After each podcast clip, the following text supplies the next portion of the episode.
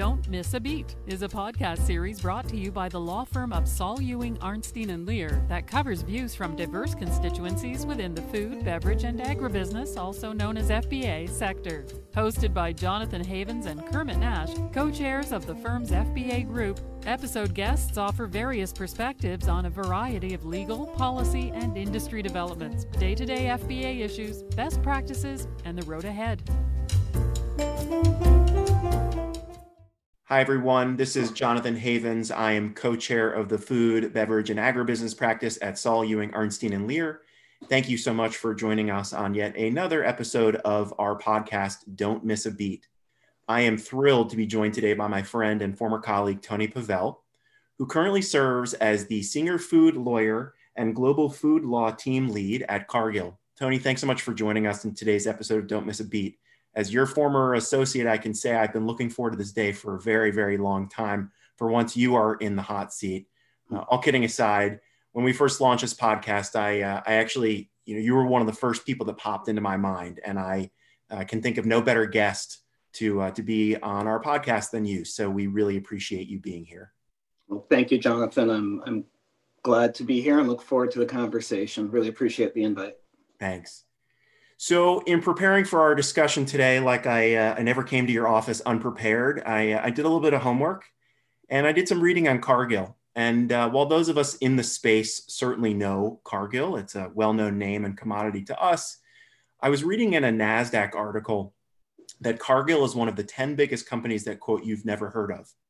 You know, once our audience members hear a little bit more from you about Cargill's portfolio, I'm sure they'll never forget the name Cargill and remember all the great things that you all are doing. But um, you know, with that, I, I want to be quiet, step aside, and let you talk a little bit about Cargill and you know talk about your role. What does a senior food lo- lawyer do at a company like Cargill?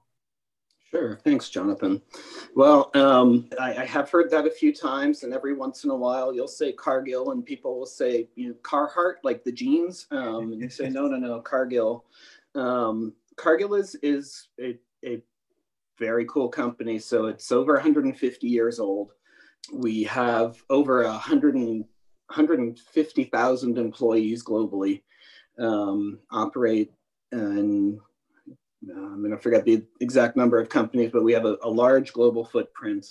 Um, and as you mentioned, we're one of the largest privately held companies in the United States. I like to say I work for a, a nice small family owned business.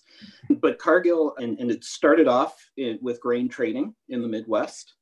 Um, and it has you know organically grown over 150 years to the footprint it, it has now and, and within cargill globally we have some core enterprises. So there's our animal animal nutrition business, which is animal feed and premixes, um, and that's across most most species, from pet through farmed species. We have a very large aqua feed business as well, and then we have our food ingredients and bioindustrial.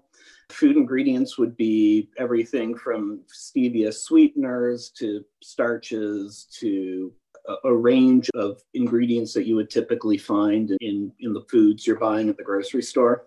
Bioindustrial can overlap with food and non-food uses. So we have a, I would say Cargill is actually one of the, the, the, the the most sophisticated large scale bioindustrial fermentation companies in the world. We have really strong expertise in the space. And that can be from, we have a cosmetic ingredients business, it's bioindustrial, and then you have products that could go into home cleaners, uh, to things that are additives that go into asphalt, road salt, etc. We have our protein business, which encompasses both traditional protein, beef, and turkey. Cargill doesn't have any pork operations right now, but also alternative proteins that are coming on the market. So, uh, plant based proteins, and we have some investments in cellular based protein as well. Then we have our ag supply chain business, which is what I think, you know, when you when you go to the Midwest or, you know, when I'm down in North Carolina at the family farm, that's what Cargill is known, really known historically in the US within the um, agricultural sector.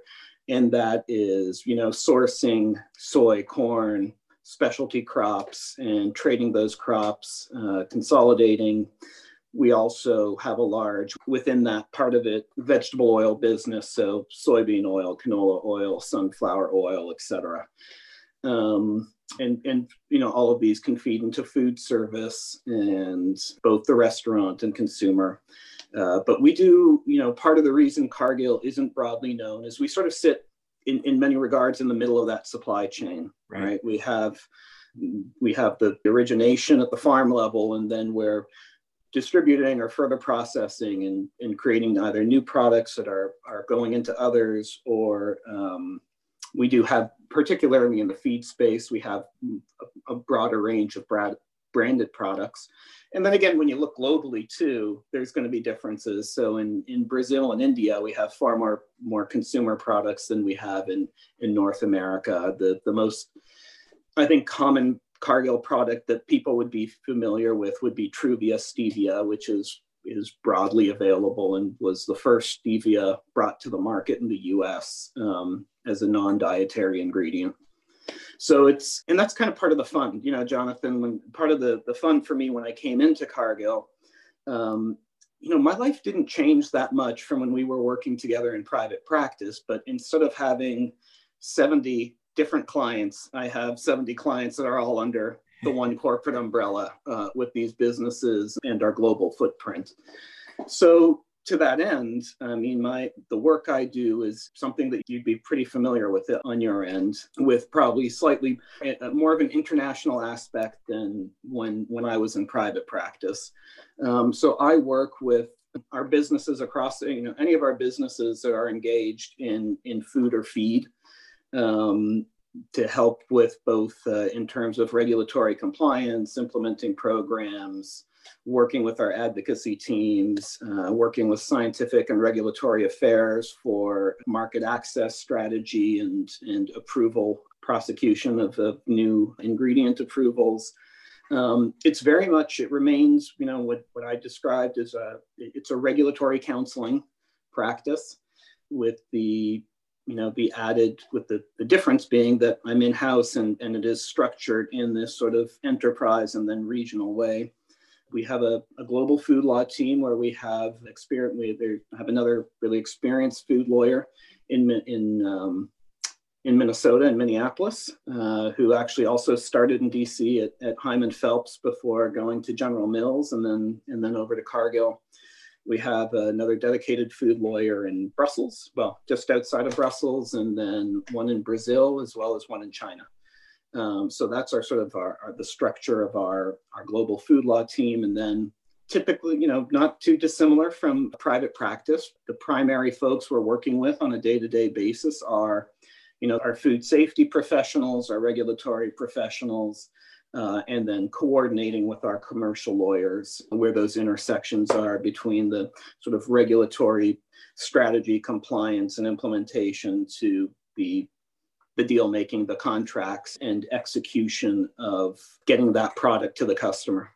Great. That's uh, gives gives our audience members a, a, good insight into what Cargill does, which I would characterize as. But wait, there's more, right? You, as as much as you think you know, there's there's more, and a lot of it in the U, U.S. or North America as you said, is B2B. Obviously, when you go outside of the US, there are some brand names that are recognizable. But um, if you eat food, you've consumed a product that Cargill has had something to do with, as far as I'm concerned.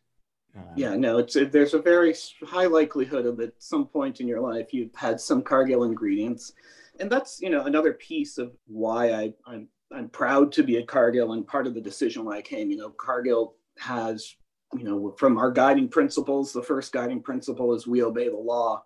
Our word is our bond, and food safety is, you know, the, the, the mission of the company is nourishing the world in a safe, responsible, and sustainable way. And we really have a lot of, of really smart, dedicated people who are pushing, you know, pushing the company forward towards those goals. It's a really cool platform to be working from because you get to, um, you know, really work on some of these policy issues that that are near and dear to me um, and to the larger. You know, as you know, I've been one way or another involved with the food industry for for the bulk of my my life. So it provides a lot of cool opportunities. And to your point, it's uh, I, would say maybe not weekly, but let's call it monthly. I'll get an email or a phone call, and I say, "Oh, I didn't know we made those. Um, so it's uh, and you know I'm I've been here five years and I, they, there's still plenty of, of new and interesting that comes my way. Well, that shouldn't make the rest of us feel bad that we don't exactly know the scope, but uh, much appreciated. So, you know, a lot of what I learned about food law was really from you, from working with you. Uh, you know, so to me, while food law hasn't it's never been uncomplicated. It seems to me, and maybe I'm wrong about this, that it's gotten even more complicated.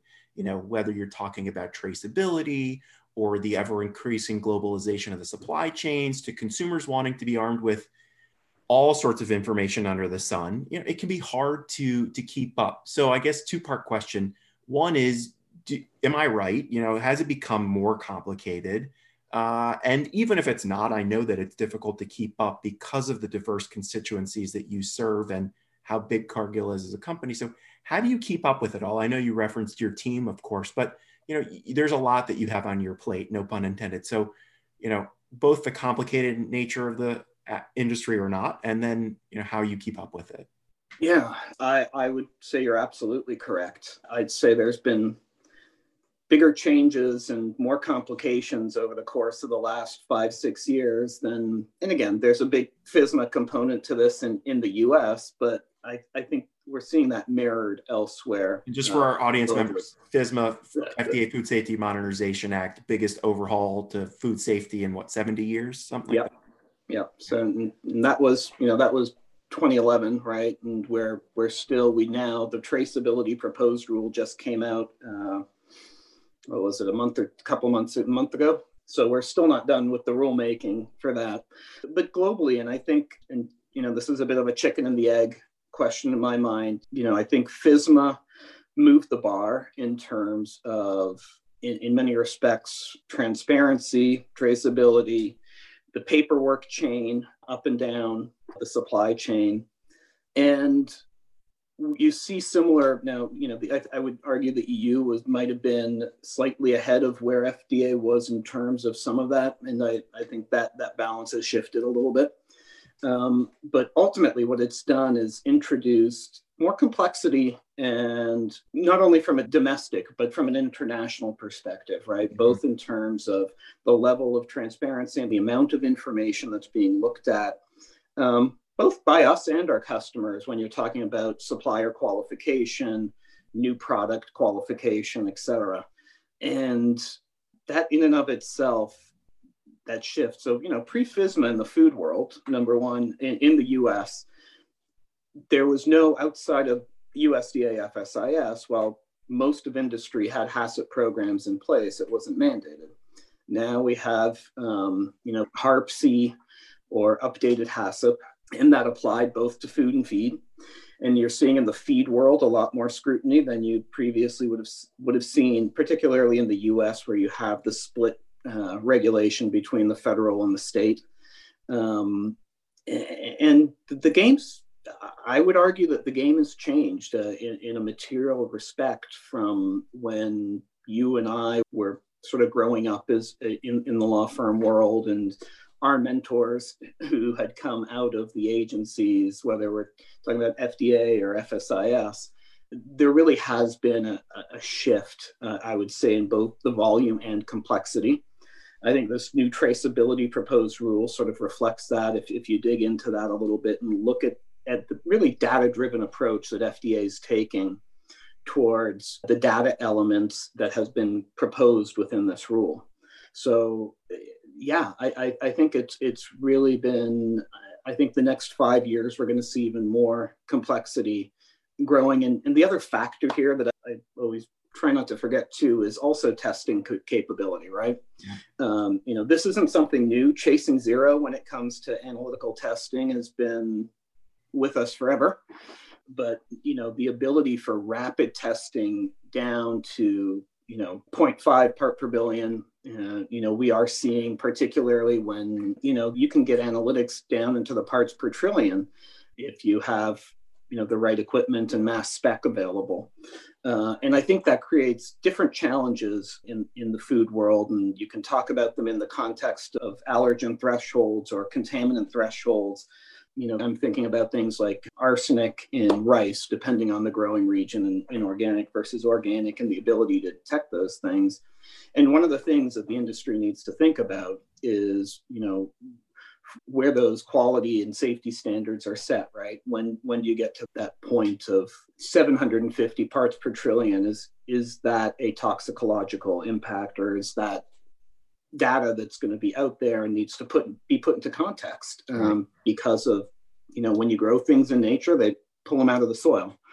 And to your other question um, it's tough to keep up but it's a lot of the same same things that, that we used to do i read the trade press i read all my food law and cannabis law updates from you, Jonathan. Um, and a combination of that, and then also, you know, the trade associations to the extent that I have the ability to participate in some subset of various trade association meetings. It's always been, you know, a key way to keep abreast of developments in in those particular sectors of the food and feed worlds. But you know, I do not necessarily have the I, I, don't always have the luxury, for example, to go back and, and read a preamble. And, and there, uh, well, no one's ever described reading a preamble as a luxury. By the way, I think that's a, a first on this and many other podcasts. Oh, come on, that's the best part of the regulations. That, that's where all the good stuff is, Jonathan. You know this. But so, you know, and part of that, you know, I lean on my team. Uh, so, you know, and especially when I'm thinking in a global environment, I'm not nearly smart enough to keep up with everything that's going on in the EU and South America and every development in Australia, New Zealand. So I, you know, I do lean on my team to, to make sure that I'm I'm at least aware at a high level of, of significant changes. And you know, we've got sort of all the post Brexit stuff is coming out of uh, FSA in the UK now. Um, so it's a bit of a mishmash, but I, I would say at the high level, right? It's reading the trade press as much as I can, tapping into my network as much as I can, leveraging the trade associations where I can, and then and then my internal between my food law team and then our our global regulatory teams. I might not be able to to dive into the weeds, but I do my best at least to know what's happening at that sure. you know that top level. Sure. Um, but it's it's a lot. There's a you know there's there's been a lot going on. Yes, there has. So your comment about post Brexit is a great segue and leads us into our last topic with our just remaining couple of minutes left. So obviously we're coming out of a fairly contentious election cycle. Um, any thoughts on U.S. Uh, federal regulations or regulators and how the picture landscape might change? Um, you know, whether it's regarding FDA or USDA or otherwise you know, I think you and I both understand that there's not going to be this massive sweep out of regulators with a change in, in president. A lot of the top political appointed positions certainly could be, but you know, you spend so much time keeping abreast of these developments, and you know, sometimes people forget about changes in administration could mean changes of policy. Any sort of outlook? I know it's still early in the U.S., but as we hear about these appointments or policy initiatives, any sense of what the future might hold? Yeah, I mean, and, and I think I'm going to try to limit my my scope to I'd say like FDA, USDA, FSIS, um, because I do think depending on there are probably some other executive agencies that are going to see bigger or or more significant administration change effects within the agencies, but I would kind of argue, and, and I think we've had this discussion in the in the past, Jonathan, but I would argue that that FDA in USDA didn't really skip too many beats between the Obama administration and the Trump administration. Agreed. Agreed. Um, and, and, that's whether you are, are looking at, at rulemaking, at, at enforcement levels. These are two agencies that um, are largely made up of, of you know career scientific staff many of whom have been there for a long time. They're, they're very dedicated to the agency's mission. And, and I find it hard to, to point to a significant change in the last four years versus the, the four years that preceded. Um, you know, I think there are a few areas where, you know, I, I think there has been in, in, without getting too specific, I think with some rulemaking and policy development, I, I, think there have been instances where there hasn't been, I'd, I'd, argue, even not as much transparency or communication with regulated industry. I, I think that is one piece where, you know, if, if I were to advocate that I'd want to make sure that when there is policy development or regulation making that, that there is and, and that's not just industry of course that there, there should be transparent dialogue with affected stakeholders right whether we're talking academia you know ngo world industry consumers I do think that that's an important piece. I, I don't know if, you know, like there's a few sort of higher level things like the two for one rulemaking, you know, executive order. I could see that going away now we do have this new you know hhs proposed rule that that wanted to you know propose review and sunset of all a vast majority of hhs regulations. That's in play now. Um, but i do think what what some of these actions will do is is prompt some that proposed rule has to be addressed but i do think there might be in lieu of these these more uh, dictatorial approaches that it will perhaps spur some of the HHS agencies, et cetera, to look at some of the older regulations. And, and, as you know, in FDA world, we have standards of identity that go back to the 1940s, 1950s, Absolutely. right? And in FDA, yes, there's an SOI project going on, but you know, move, there's always agency resource and priorities. So you know, I expect, you know, to me, the big questions are going to be where those policy focuses going to be at the agencies. You know, I would say at FDA, for example, in the last four years, particularly during where Scott Gottlieb was leading the agency, I was actually pretty pleasantly surprised at the focus the agency had on the food side from someone who was really, you know, in my mind, from his previous times at the agency, it was much more of a pharma focused career but you know there really was a strong focus from the top of the house down at, at FDA. You know, and I, I think what you know whether the question becomes is there a stronger focus on nutrition? You know, how much do any of the FSMA priorities shift or get adjusted with the new administration? And then, you know, FSIS, I think a lot of the ongoing programs, uh, I expect them to continue. And the question is, you know, where those agency focus is going to be so yeah it's not the most exciting answer but i don't see a big tectonic shift happening um, no i think i think it was a great answer and your you know your statement about the one in two out policy and broader kind of government or regulatory overhaul initiatives those are the ones i think that could maybe have an impact. But you know the the folks at CFSAN, the Center for Food Safety and Applied Nutrition at FDA, are the folks at the Food Safety Inspection Service at USDA that are really governing the day-to-day lives of stakeholders that we've been talking about that's not really going to change too much, or it's expected that it's not going to. But if you start mandating that agencies like FDA, which have long since regulated by you know unenforceable guidance documents, or or that's some people would argue that um, you know if if they have to send all their guidance to OMB, or if they have to pull back two regulations for every regulation they issue, those are the sorts of things that could have more of a meaningful impact than okay, well, what's an election going to do to change day to day at CFSAN or FSIS, which is probably not very much. So yeah, no, I totally agree. But yeah, no, to me that becomes the real question is is where those priorities going to be. And the other concern I have is funding for the agencies, right? Because at the end of the day, I'm a bit more bullish on this that I think having a well-funded, well-staffed FDA and USDA FSIS is critical and, and and again you know those those are our regulators but at the same time for for consumer trust, right? You know, we want I want a strong FDA, I want a strong USDA FSIS. So when people see that mark of inspection, they know the food has been inspected, it's safe and wholesome. And with again, you know, when we think about the government expenditures and the challenges of the last nine, ten months, you know, I think one of the things that, that will have to be contended with is making sure that the agencies are getting the funding they need and the staffing they need and, and that that it's not only that that food safety it's also the innovation side right? In, in, in order to get as you are are are acutely aware of right getting new ingredients through the process that takes staffing right? And it takes resources to keep those reviews moving uh, in an efficient and and reliable way. So that's the piece which is is less political but more sort of government coffers kind of of concern I have as we we enter into the next couple of years, because there's a lot of expenses for the government right now. Yep. You, know, you want robust staff with room for forward thinking, out of the box ideas to get newer products on the market. I, you're absolutely right about that. So as I as I promised it would, the time went by pretty quickly. Um, Tony really wanted to say thank you so much again. Uh, it's really a thrill to speak with you as always. Um, you know, you've taught me quite a bit, and uh, as I said when we were launching this podcast, I said Tony Pavel has got to be one of our first uh, episodes. So we really appreciate it.